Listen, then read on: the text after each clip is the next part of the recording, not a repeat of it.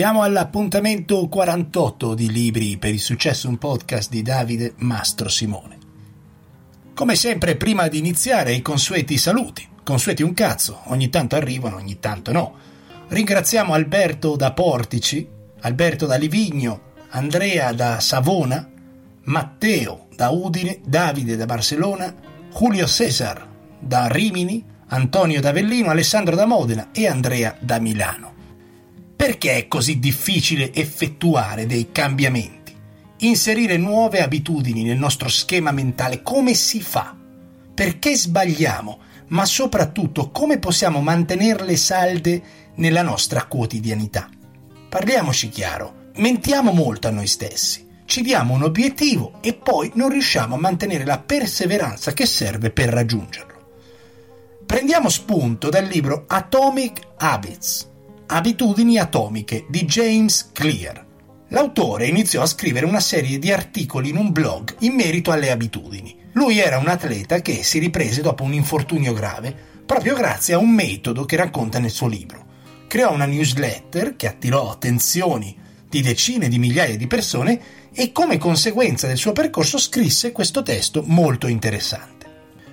Abbiamo parlato dell'argomento in un paio di occasioni, usando come spunto il libro The Slight Edge e l'interesse composto. Per chiunque non avesse ascoltato questi episodi può andare nell'archivio e completare l'argomento di oggi con quei contenuti.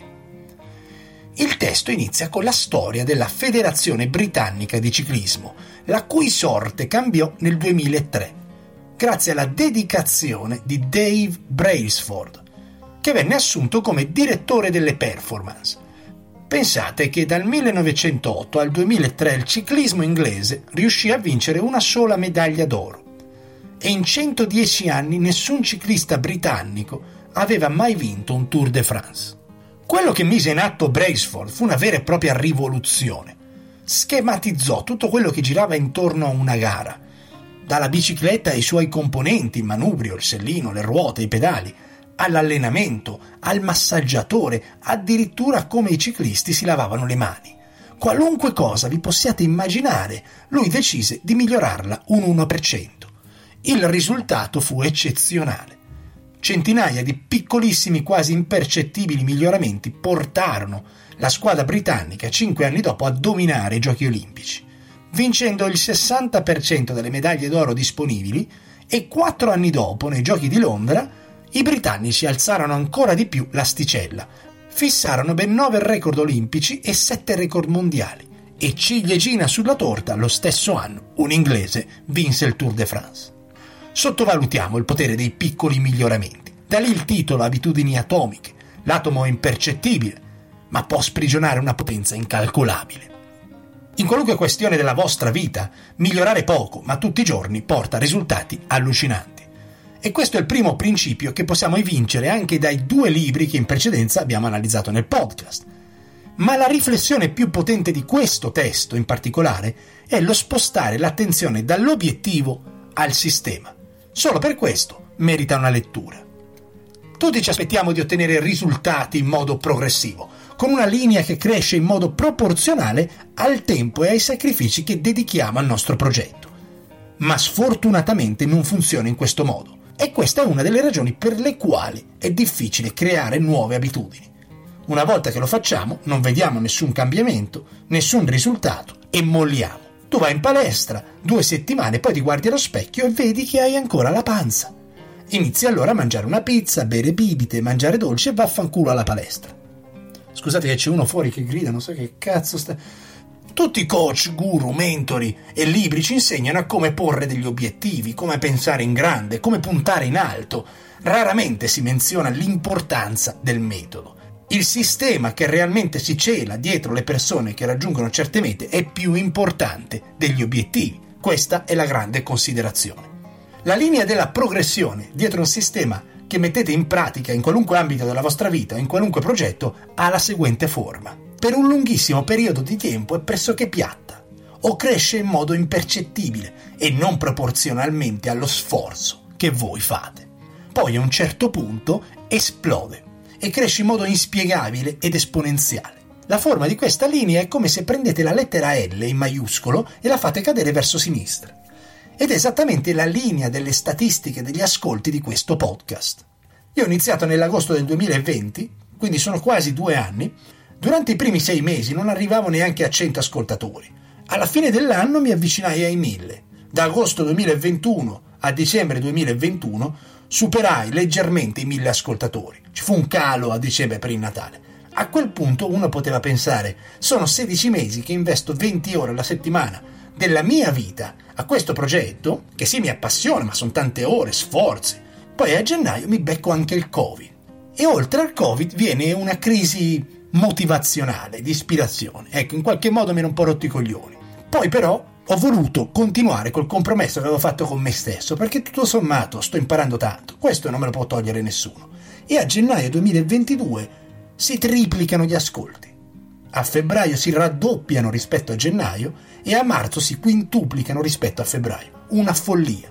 Questo non vuol dire nulla, ok? Ma nel mio piccolo ho sperimentato quello che succede avendo un metodo, un sistema ed essere perseverante. Arrivi a un punto dove non vedi nessun cambiamento, risultati impercettibili ti interroghi se mollare, se ne vale la pena. E andare avanti in quel preciso momento mi ha permesso di vivere la curva riportata nel libro. Nel momento più buio, quando dopo tanti sforzi e tempo non vedevi risultati, è lì che devi avere la forza mentale di andare avanti perché il riscontro del tuo lavoro è dietro l'angolo. Spesso ci fermiamo a pochi centimetri dalla meta. È come percorrere un lungo tunnel buio che non finisce mai, ma vi assicuro che prima o poi finisce e vedrete la luce. Detto questo, quello che voglio trasmettere è che il metodo e il sistema sono la cosa più importante. L'obiettivo è una conseguenza. In qualche modo il sistema definisce gli obiettivi. E qui una domanda sorge spontanea. Ma se ignoriamo completamente un obiettivo, neanche ce lo fissiamo, e ci concentriamo sul metodo, avremo comunque successo? Probabilmente sì. I vincenti e i perdenti hanno gli stessi obiettivi. Quello che li differenzia è il metodo e il sistema che usano. Ogni atleta che partecipa alle Olimpiadi vuole vincere la medaglia d'oro, poi la vince quello che per una serie di ragioni ha messo in pratica il metodo migliore.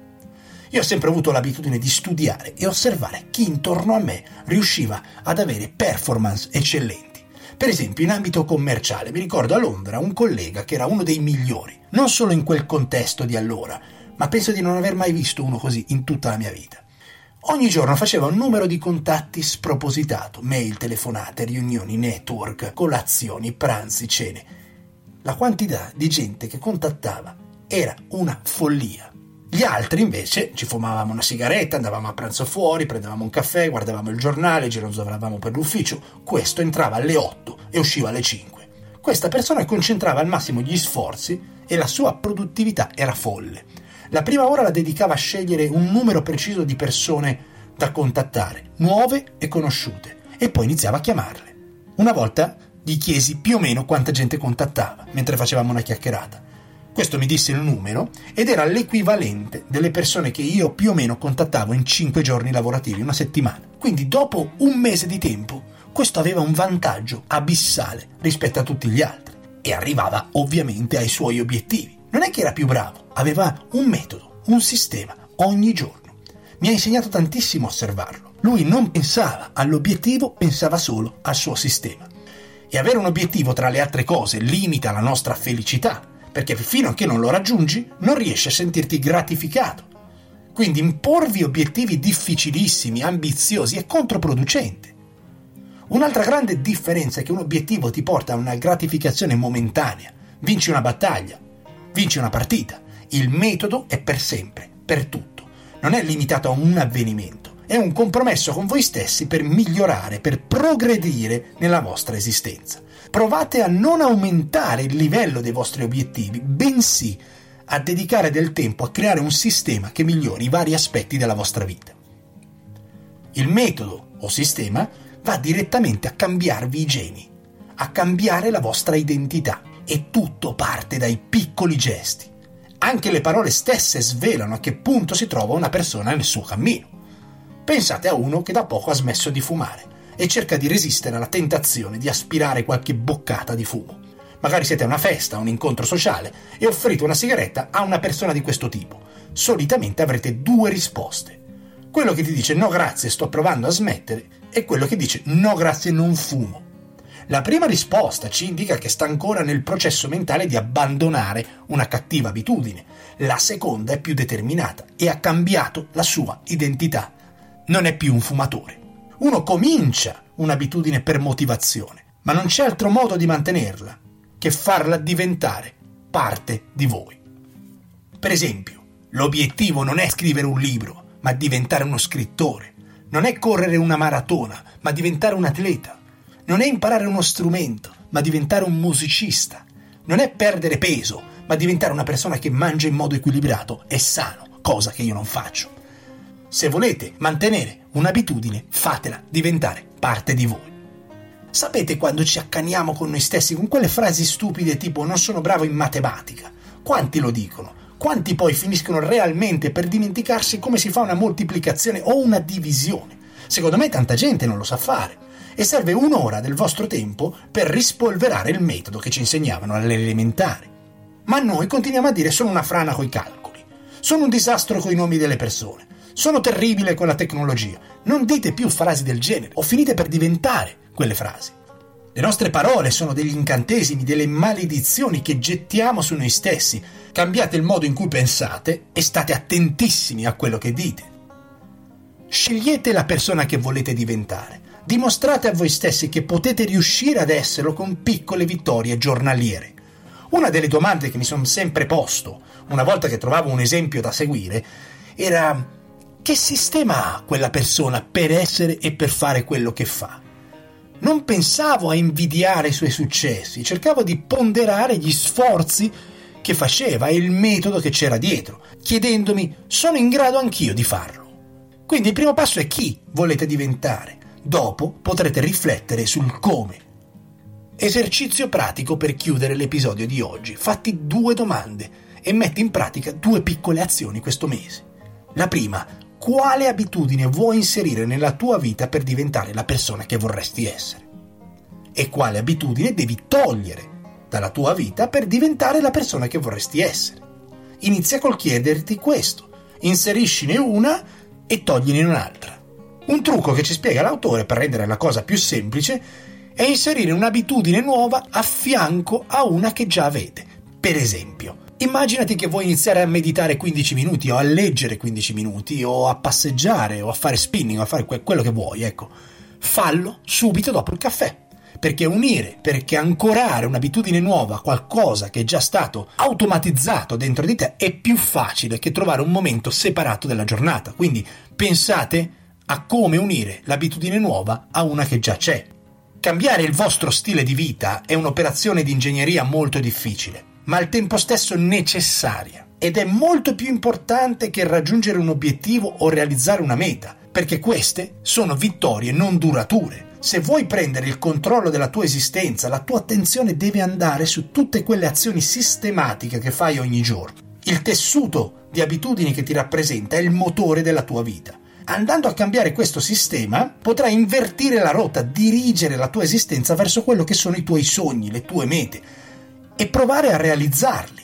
Se non cambi niente, niente cambia. Grazie.